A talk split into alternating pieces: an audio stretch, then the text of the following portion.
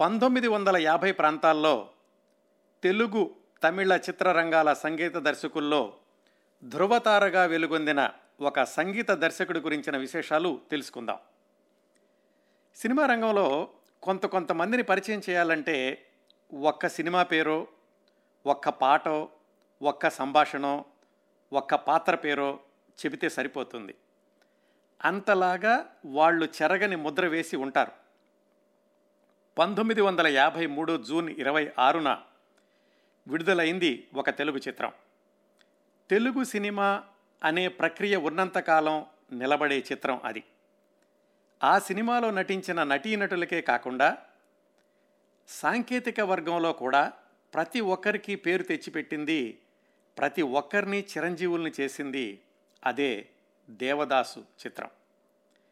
అక్కినేని సావిత్రి ఘంటసాల సముద్రాల వేదాంతం DL వీళ్ళందరితో పాటుగా సంగీత దర్శకుడు సిఆర్ సుబ్బురామన్ ఆయన పేరు కూడా చిరస్థాయిగా నిలిచిపోయింది. దేవదాసు చిత్రానికి స్వరాలు సమకూర్చే సమయానికి సిఆర్ సుబ్బురామన్ గారి వయసు కేవలం ఇరవై ఎనిమిది సంవత్సరాలు. అప్పటికీ ఎనిమిది సంవత్సరాలుగా చిత్రసీమలో కొనసాగుతున్నారు. ఆ ఎనిమిదేళ్ళలో నలభై ఐదు సినిమాలకు సంగీత దర్శకత్వం వహించడం అందున సంవత్సరానికి అతి తక్కువ సంఖ్యలో చిత్ర నిర్మాణం జరిగిన ఆ సంవత్సరాల్లో ఆ అరుదైన ఖ్యాతి సుబ్బురామన్ గారికి మాత్రమే దక్కింది. ఆ రోజుల్లో తెలుగు తమిళ ప్రేక్షకులు ముఖ్యంగా సంగీత అభిమానులు సిఆర్ సుబ్బురామన్ తమకు లభించిన వరం అనుకునేంతగా. అయితే వారి ఆనందం ఎక్కువ రోజులు నిలవలేదు. సినిమా రంగాన్ని ఒక ప్రభంజనంలా చుట్టేసిన సుబ్బురామన్ హఠాత్తుగా అందరినీ వదిలేసి అదృశ్యమైపోయారు. డెబ్భై ఏళ్ళ తర్వాత కూడా ఆయన స్వరపరిచిన పాటల్ని సంగీత ప్రియులు నిత్య నూతనంగా ఆస్వాదిస్తున్నారు అంటే ఆయన ఇరవై ఎనిమిది సంవత్సరాల వయసులో కన్ను మూయకుండా ఉండి ఉంటే ఇంకెన్ని వందల వేల పాటల్ని మనకు అందించేవారో అనిపిస్తుంది. జీవితం ఎంతో తీయనిది అందుకనే అతి స్వల్పమది అన్నాడు సినీ కవి గోపి. దీనికి ఒక ఉదాహరణ సంగీత సమ్రాట్ సిఆర్ సుబ్బురామన్ గారి జీవితం. దబ్బపండు ఛాయ సిల్క్ జుబ్బ సిల్క్ ధోవతి భ్రుకుటిన బొట్టు చేతికి బంగారు గడియారం వేళ్ళకు బంగారు ఉంగరాలు యువరాజు దర్జాతనం సినిమా రీలు తిరిగేటంత వేగంగా స్వరాలు కూర్చగల వేగం మనసులోనే స్వరరచన చేయగల అద్వితీయ ప్రతిభ అన్నింటినీ వదిలేసి అతి చిన్న వయసులోనే ఈ ప్రపంచం నుంచి నిష్క్రమించిన విషాదం సిఆర్ సుబ్బురామన్ గారిది. ఆయన గురించిన ప్రత్యేక కార్యక్రమం ఈరోజు. ఆయన తను స్వరపరచిన మధురాతి మధురమైన పాటలతో పాటు స్వరకర్తల గాయనీ గాయకుల పరంపరను మనకు వదిలేసి వెళ్ళారు. ఘంటసాల మాస్టారు Viswanathan Ramamurthy Susarla Dakshinamurthy T G Lingappa G K Venkatesh M Subrahmanyaraju. ఇలాగా ఈ సంగీత దర్శకులందరూ కూడా సుబ్బరామన్ గారి శిష్యరికం చేసిన వాళ్ళే. గాయని లీల గారు సుబ్బురామన్ గారి దగ్గరనే సంగీతం నేర్చుకున్నారు దాదాపుగా రెండు సంవత్సరాల పాటు ఆమె తొలి రోజుల్లో. దేవదాసు చిత్రం ద్వారా కె రాణి అనే గాయనిని పరిచయం చేసింది సుబ్బురామన్ గారే. ప్రముఖ శాస్త్రీయ సంగీత విద్వాంసురాలు ఎంఎల్ వసంతకుమారి గారిని సినీ గాయనిగా రాజముక్తి అనే తమిళ చిత్రం ద్వారా పరిచయం చేసింది కూడా సుబ్బురామన్ గారే. ఘంటసాల గారిని పైత్యకారన్ అనే చిత్రం ద్వారా తమిళ సినిమా రంగానికి గాయకుడిగా పరిచయం చేసింది సుబ్బురామన్ గారే. తమిళనాడు టాకీస్ సౌందరరాజన్ గారి తొలి చిత్రం చెంచు లక్ష్మికి సంగీత దర్శకత్వం వహించింది సుబ్బరామన్ గారే.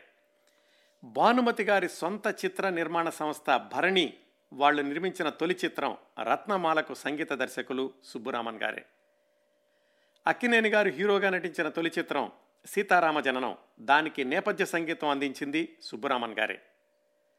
పంతొమ్మిది వందల యాభైలో పోటాపోటీగా ఒకే రోజు విడుదలైన లక్ష్మమ్మ శ్రీలక్ష్మమ్మ కథ చిత్రాలలో మొదటి దానికి తన శిష్యుడు ఘంటసాల సంగీత దర్శకుడైతే శ్రీలక్ష్మమ్మ కథకు తాను సంగీత దర్శకుడై పదిహేను రోజుల్లో పదిహేడు పాటలు స్వరపరచి అన్నింటినీ ప్రజాదరణ పొందిన పాటలుగా మలచింది కూడా సిఆర్ సుబ్బరామన్ గారే.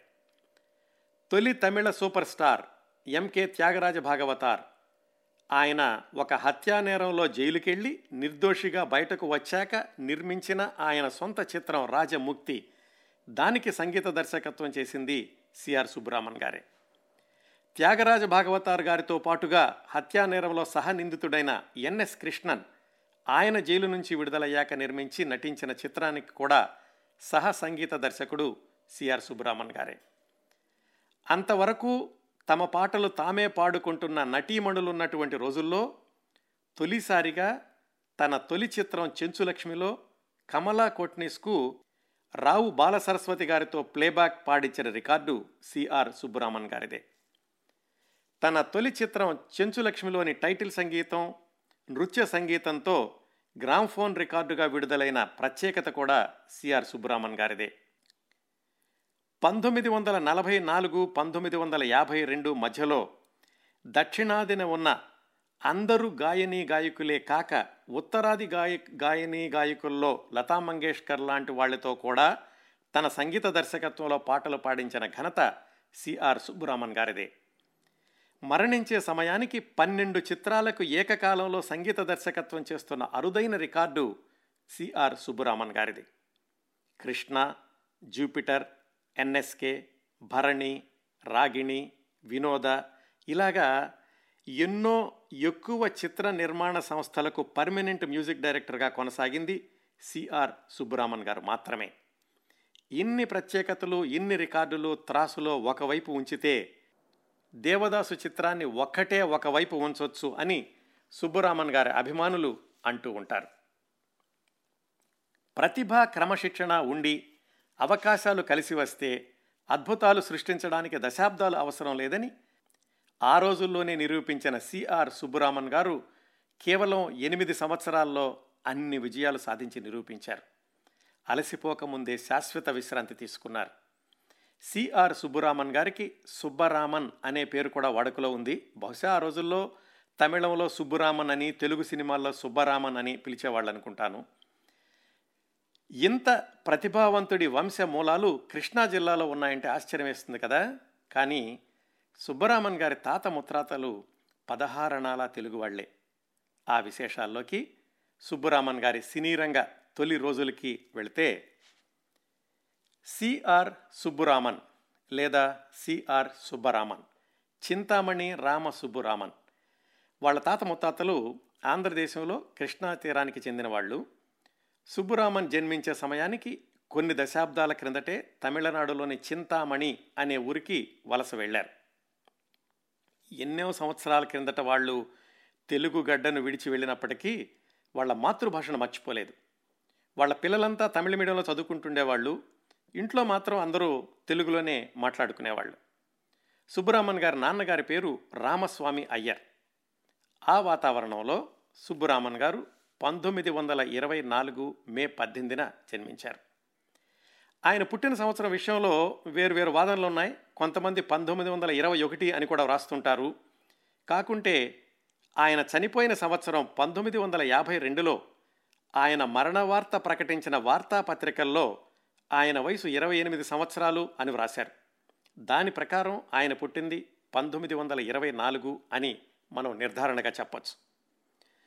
సుబ్బురామన్ గారికి మాట్లాడడం వచ్చి ఊహ తెలిసిన దగ్గర నుంచే సంగీతం అంటే చాలా ఆసక్తి చూపిస్తూ ఉండేవాడు. ఆ రోజుల్లో పిల్లలు ఖచ్చితంగా చదువుకుని తీరాలి ఉద్యోగాలకు వెళ్ళాలి అనేటటువంటి నిబంధనలు ఎక్కువగా ఉండేవి కాదు తల్లిదండ్రుల దగ్గర నుంచి. పైగా ఆయన పెరిగింది కూడా సంగీతం అంటే ప్రాణం ఇచ్చే తమిళ వాతావరణంలో. వాళ్ళ నాన్నగారు ఆ పిల్లవాడి ఆసక్తిని గమనించి శాస్త్రీయ సంగీతంలో శిక్షణ ఇప్పించాలని నిర్ణయించుకున్నారు. అందుకోసం వందల మైళ్ళ దూరంలో ఉన్న కుంభకోణం తీసుకెళ్ళి అక్కడ నాదస్వర విద్వాంసుల దగ్గర శిక్షణ కోసం చేర్పించారు. అప్పట్లో సుబ్బరామన్ గారికి నాదస్వరం నేర్పించిన గురువులు ఎవరు అనేటటువంటి విషయాలేమీ ఖచ్చితంగా లభ్యం కావడం లేదు. కానీ ఆ శిక్షణ మాత్రం దాదాపుగా పదేళ్ళు కొనసాగింది. పువ్వు పుట్టగానే పరిమళిస్తుంది అన్నట్టు ఆ చిన్న వయసులోనే గురువుగారు పొద్దున్నే ఏదైనా స్వరం నేర్పిస్తే సాయంకాలానికల్లా పూర్తి సాధనతో పరిణితితో దాన్ని వినిపిస్తూ ఉండేవాడు. ఆ కుర్రాడి వేగం చూసి ఆశ్చర్యపోవడం మాత్రం గురువుగారి వంతయ్యేది. ఆ వేగమే తరువాతి దశాబ్దాల్లో ఆయన పూర్తి స్థాయి సంగీత దర్శకుడు అయ్యాక కూడా కొనసాగింది. నాదస్వరంలో ఒక స్థాయిని దాటాక హార్మోనియంలో శిక్షణ ప్రారంభించారు. అట్లా పద్నాలుగు సంవత్సరాల వయసు వచ్చేసరికి బాల మేధావిగా గురువుల గుర్తింపు పొందాడు సుబ్బరామన్ గారు. సంగీత శిక్షణకి పై అవ పై అవకాశాలకి తర్వాత దశ ఏమిటంటే మద్రాసు వెళ్ళడం. వాళ్ళ నాన్నగారే కొడుకు కోసమని మద్రాసుకి మకాం మార్చారు. మైలాపూర్లో ఉండేవాళ్ళు అప్పుడు. పియానో నేర్పించడానికని ట్రిప్లికేన్లో ఒక గురువు గారిని మాట్లాడారు వాళ్ళ నాన్నగారు. రోజు మూడు మైళ్ళు తండ్రితో కలిసి కాలి నడకన వెళ్ళి పియానోలో శిక్షణ పొందాడు సుబ్బరామన్. ఇక్కడ ఇంకొక వ్యక్తి ప్రసక్తి తీసుకొస్తాను. మనం ఎంకే త్యాగరాజ భాగవతార్ గురించిన కార్యక్రమంలో జి రామనాథన్ అనే సంగీత దర్శకుడి గురించి ప్రస్తావించుకున్నాం. ఆ రామనాథన్ గారి సోదరుడు సుందర భాగవతార్. ఆయన సుబ్బరామన్లోని ప్రతిభను గమనించి వాళ్ళ నాన్నగారికో సలహా ఇచ్చాడు. నాకు తెలిసిన ఎంఎస్ మణి అనే ఆయన హెచ్ఎంవి గ్రామ్ఫోన్ రికార్డింగ్ కంపెనీలో పనిచేస్తున్నాడు. ఆయనతో సిఫార్సు చేయిస్తాను. మీ అబ్బాయిని హెచ్ఎంవీలో చేర్పించండి మంచి భవిష్యత్తు ఉంటుంది అని. అట్లా తన పదహారు సంవత్సరాల వయసులో అంటే పంతొమ్మిది వందల నలభై సంవత్సరంలో హెచ్ఎంవి కంపెనీలో వాద్య సంగీత బృందంలో సభ్యుడిగా చేరాడు సుబ్బురామన్.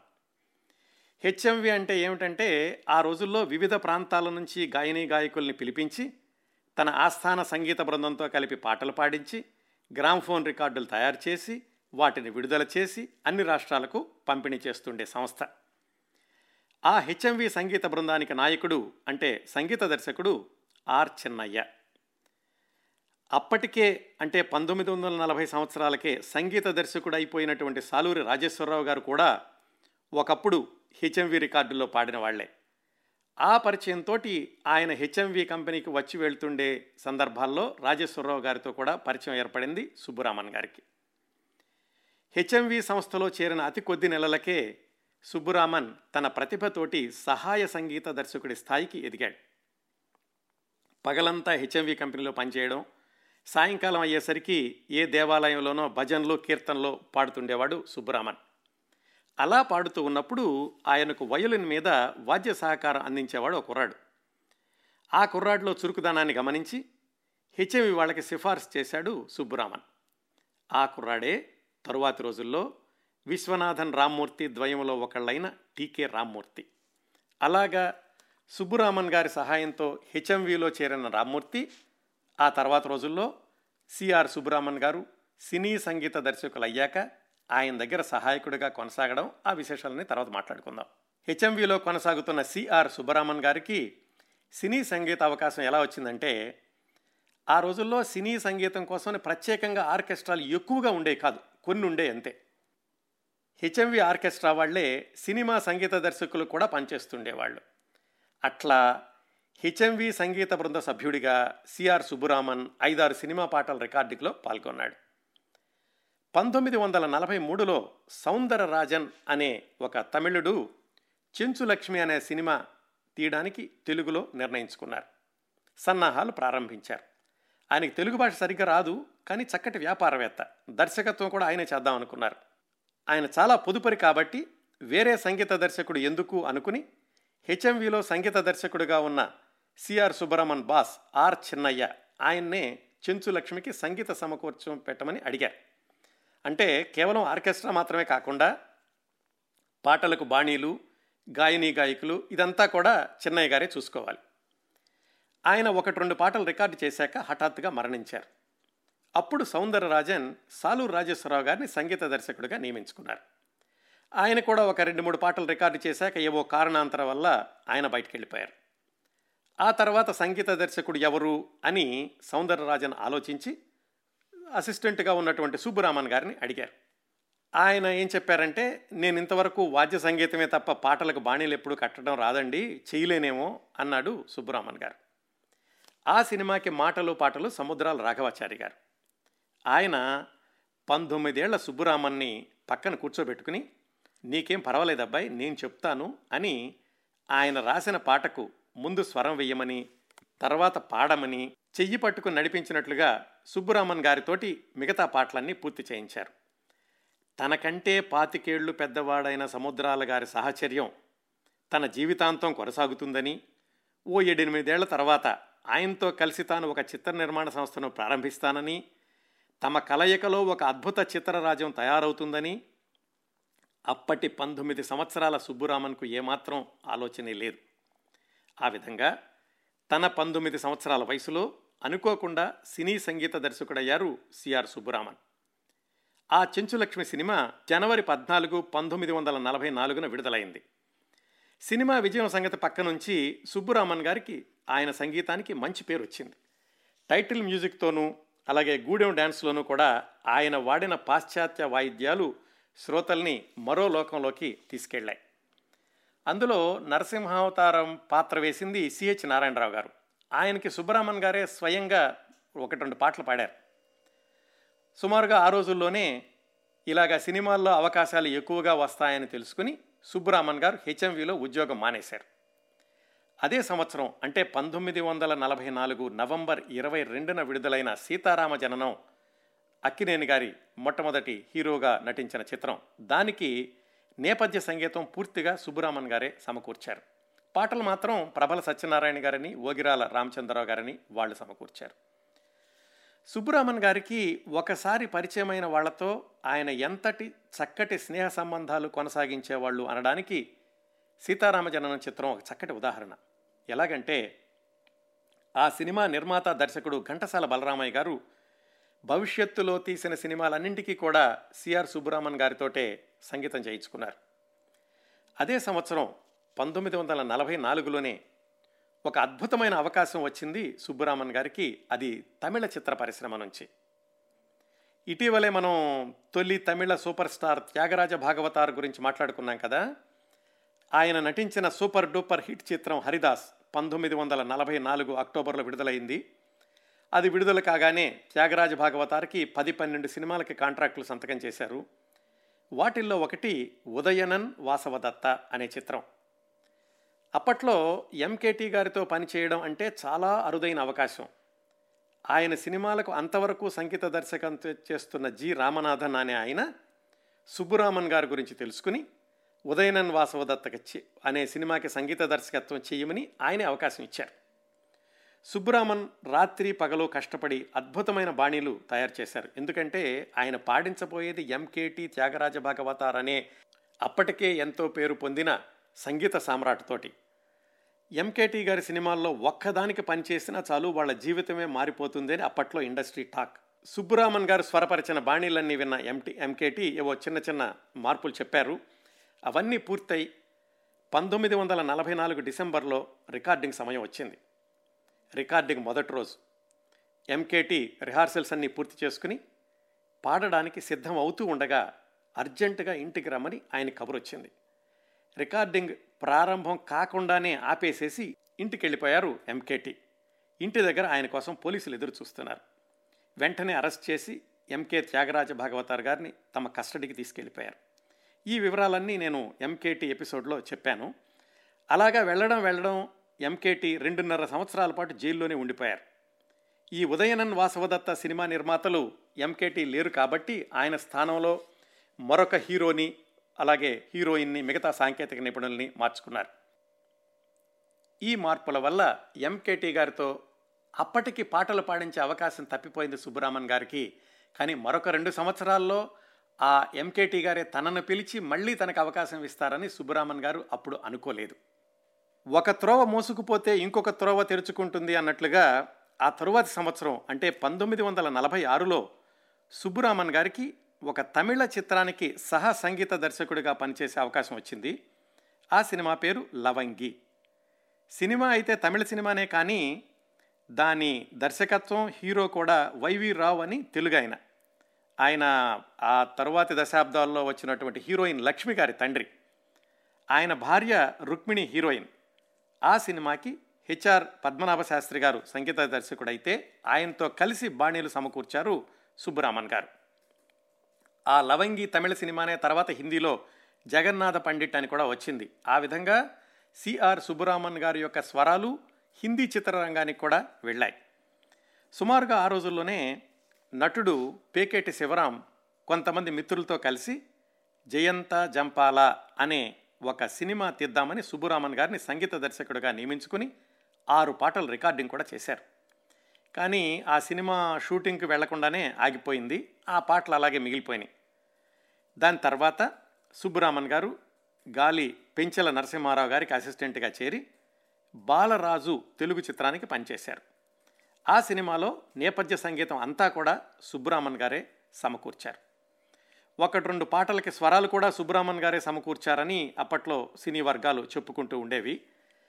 ఆయన బాలరాజు సినిమాకి పనిచేస్తున్న రోజుల్లోనే సుబ్బరామన్ గారిని తెలుగు ప్రేక్షకులకి బాగా దగ్గర చేసే అవకాశం వచ్చింది రత్నమాల అనే సినిమాతోటి. భానుమతి గారు రామకృష్ణ గారు భరణి అని తమ సొంత చిత్ర నిర్మాణ సంస్థను ప్రారంభించి మొట్టమొదటిసారిగా రత్నమాల అనే సినిమాకి ప్రారంభోత్సవం చేశారు. ఆ సినిమాకి సంగీత దర్శకుడు సిఆర్ సుబ్బరామన్ గారు. ఈ చిత్రంతోనే ఘంటసాల గారు సుబ్బరామన్ గారి దగ్గర సహాయకుడిగా చేరారు. భానుమతి గారు ఆత్మకథలో రాసుకున్నారు. సుబ్బరామన్ గారితో పాటుగా నేను సాలూరి వారు ఘంటసాల గారు కూడా తలా ఒక పాటకి బాణీలు సమకూర్చాము అని సినిమాలో మాత్రం సంగీత దర్శకుడిగా సిఆర్ సుబ్బరామన్ గారి పేరే ఉంటుంది. ఆ సినిమా విజయవంతం అవడం అందులోని పాటలు ఓహో నా ప్రేమధార జీవనతార అనేది అలాగే మదన స్వాగతమోయి ఇలాంటివి బాగా ప్రజాదరణ పొందినాయి. అలాగా భరణి సంస్థతో ప్రారంభమైన సుబ్బరామన్ గారి అనుబంధం ఆయన జీవించి ఉన్నంత కాలమే మాత్రమే కాదు ఆ అనుబంధానికి గుర్తుగా సుబ్బరామన్ గారు చనిపోయాక కూడా భరణి వారి చెండీ రాణికి సంగీత దర్శకుడిగా సుబ్బరామన్ గారి పేరునే కొనసాగించారు. ఈ రత్నమాల చిత్రం జనవరి రెండు పంతొమ్మిది వందల నలభై ఎనిమిదిన విడుదలైతే ఆయన నేపథ్య సంగీతం సమకూర్చిన బాలరాజు చిత్రం ఫిబ్రవరి ఇరవై ఆరు పంతొమ్మిది వందల నలభై ఎనిమిదిన విడుదలైంది. ఈ రెండు సినిమాలు అయ్యాక మరొక తమిళ చిత్రానికి సంగీత దర్శకుడిగా పనిచేశారు సుబ్బరామన్ గారు అదే ఎంకేటి గారి రాజముక్తి ఎంకేటి జైలుకి వెళ్ళబోయే ముందు సుబ్బురామన్ గారితో ఒక సినిమాకి సంగీతం చేయిద్దాం అనుకుని అది కుదరలేదని చెప్పుకున్నాం కదా. ఆయన జైలు నుంచి విడుదలై పంతొమ్మిది వందల నలభై ఏడు ఏప్రిల్లో బయటకు వచ్చారు. చాలామంది నిర్మాతలు ఆయనతో సినిమా నిర్మిస్తామని వచ్చినప్పటికీ ఆయన తిరస్కరించి తనే సొంతంగా చిత్ర నిర్మాణాన్ని ప్రారంభించారు. అదే రాజముక్తి. దానికి సంగీత దర్శకుడిగా సుబ్బురామన్ గారిని నియమించుకున్నారు. తన చిత్ర జీవితం ప్రారంభమైన తొలి సంవత్సరాల్లోనే సుబ్బరామన్ గారు సంపాదించుకున్న నమ్మకం గౌరవం గుర్తింపు అలాంటివి. రాజముక్తిలో హీరోయిన్ భానుమతి గారు. ఆ చిత్రం పంతొమ్మిది వందల నలభై ఎనిమిది అక్టోబర్ తొమ్మిదిన విడుదలైంది. సినిమా జయాపజయాలతో సంబంధం లేకుండా సుబ్బురామన్ గారి పాటలు మళ్ళీ ప్రేక్షకుల్లో చక్కటి గుర్తింపును పొందాయి. ఆయన అన్ని సినిమాలు కూడా అలాగే ఉంటూ ఉండే. ఆయనకు కూడా అభిమానులు పెరగడం ప్రారంభమైంది. ఆ రోజుల్లోనే అడపాదడపా తమిళ చిత్రాల్లో ఒకటి రెండు పాటలు పాడుతున్న లీల గారు సుబ్బురామన్ గారి దగ్గర రెండు సంవత్సరాల పాటు శాస్త్రీయ సంగీతంలో శిక్షణ తీసుకున్నారు. ఘంటసాల గారితో సుబ్బురామన్ గారి అనుబంధం కూడా సినిమా సినిమాకి బలపడుతూ వచ్చింది. ఆ రోజుల్లోనే ఆయన కొన్ని హిందీ సినిమాలు కూడా సంగీతం సమకూర్చారు. ఇక తెలుగు తమిళ సినిమాలు ఎలాగూ కొనసాగుతున్నాయి. ఇంత చేసి పంతొమ్మిది వందల నలభై ఎనిమిది అంటే ఆయన సినీరంగ ప్రవేశం చేసి కేవలం నాలుగు సంవత్సరాలే. ఆ తర్వాత ఆయన సంగీతం చెయ్యబోయేది మరొక నాలుగు సంవత్సరాలు మాత్రమే అని ఎవరూ ఊహించలేదు. ఆ తరువాతి సంవత్సరాల్లో ఆయన పనిచేసిన కొన్ని తెలుగు చిత్రాలు వాటి ప్రత్యేకతలు తెలుసుకుందాం. ఆ రోజుల్లోనే ఆయన చాలా తమిళ తమిళ సినిమాలు కూడా పనిచేశారు. ఆ విషయాలు నేను ప్రస్తావించడం లేదు. శ్రోతలు గమనించగలరు. తరువాత వచ్చిన చిత్రం సిఆర్ సుబ్బురామన్ గారికి స్టార్ ఇమేజ్ తెచ్చిపెట్టిన చిత్రం మళ్ళీ భరణివారి లైలా మజ్ను. అక్టోబర్ ఒకటి పంతొమ్మిది వందల నలభై తొమ్మిదిన విడుదలైంది. ఈ చిత్రానికి వచ్చేసరికి సుబ్బురామన్ గారు భానుమతి గారు నటించిన మూడు నాలుగు చిత్రాలకు సంగీత దర్శకత్వం వహించారు తమిళంతో కూడా కలుపుకొని. లైలా మజ్ను కథ తెలుసు కదా? దాని మూలం ఎక్కడో పన్నెండో శతాబ్దంలోని అరేబియన్ నైట్స్ కథల్లో ఉంది. కథా నేపథ్యానికి తగినట్లుగా అరబిక్ ఛాయలున్న సంగీతాన్ని సమకూర్చడంలో సిఆర్ సుబ్బరామన్ అనన్య సామాన్యమైన ప్రతిభను ప్రదర్శించారు. సుబ్బరామన్ గారికి కర్ణాటక సంగీతం మీద ఎంత పట్టు ఉండేదో పాశ్చాత్య సంగీతం మీద కూడా అంత పట్టు ఉండేది. సుబ్బరామన్ గారి సంగీతం లైలా మజ్ను సినిమా చూస్తున్న ప్రేక్షకుల్ని ఆ దేశానికి ఆ కాలానికి తీసుకెళ్ళిపోయింది. అందులోని ప్రతి పాట ఆ రోజుల్లో తెలుగువారికి కంఠస్థం అయిపోయింది పయనమయ్యే ప్రియతమా రావో నన్ను మరచితివో చెలునిగని నిజమిదని మొదలైన పాటలన్నీ ఇప్పటికీ కూడా సజీవ స్వరాలే. ఆ సినిమాలోనే తన వద్ద సహాయకుడిగా పనిచేస్తున్న సుసర్ల దక్షిణామూర్తి గారితో మనచుగాత ఖుదా తోడై అనే పాటను కూడా పాడించారు ఘంటసాల గారితోటి మాధవపెద్ది గారితోటి కలిపి. ఈ సినిమా సమయం వచ్చేసరికి సుబ్బురామన్ గారి దగ్గర సుసర్ల దక్షిణామూర్తి విశ్వనాథన్ రామ్మూర్తి గోవర్ధనం ఇలాంటి వాళ్ళందరూ సహాయకులుగా పనిచేస్తున్నారు. లైలా మజ్ను తర్వాత సుబ్బురామన్ గారు తీరిక లేని సంగీత దర్శకుడు అయిపోయారు. ఎప్పుడూ అరడజన సినిమాలు పైగానే ఆయన చేతిలో ఉండేవి.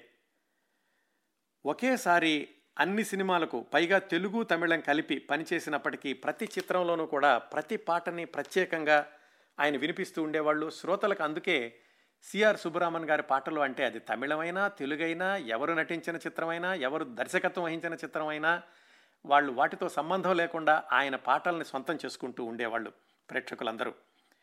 లైలా మజ్ను తర్వాత ప్రత్యేకంగా చెప్పుకోదగిన చిత్రం శ్రీలక్ష్మమ్మ కథ. ఘంటసాల బలరామయ్య గారే నిర్మాత దర్శకుడు. అప్పటికే బలరామయ్య గారితో రెండు సినిమాలకు పనిచేసిన అనుభవం సుబ్బరామన్ గారిది. ఈ సినిమా గురించి ప్రత్యేకంగా ప్రస్తావించుకోవడానికి కారణం ఏంటంటే ఆ సినిమాకి పోటీగా లక్ష్మమ్మ అనే చిత్రం రచయిత గోపీచంద్ గారి దర్శకత్వంలో నిర్మాణం జరిగింది. ఈ పోటీ చిత్రం లక్ష్మమ్మకు సంగీత దర్శకత్వం ఘంటసాల గారు అంటే గురు శిష్యులిద్దరూ పోటా పోటీ సినిమాలకు సంగీతం సమకూర్చారు. ఏ సినిమాది పైచేయి అయినప్పటికీ సంగీత దర్శకులుగా గురు శిష్యులిద్దరూ కూడా విజయం సాధించారు అని పరిశీలకుల అభిప్రాయం. రెండు సినిమాలు ఒకే రోజు ఫిబ్రవరి ఇరవై ఆరు పంతొమ్మిది వందల యాభైన విడుదలయ్యాయి. ఆ తర్వాత పంతొమ్మిది వందల యాభై నవంబర్లో విడుదలైన సుబ్బురామన్ గారి మరొక మ్యూజికల్ హిట్ స్వప్న సుందరి. అది కూడా మళ్ళీ ఘంటసాల బలరామయ్య గారు నిర్మాత దర్శకత్వంలో వచ్చింది.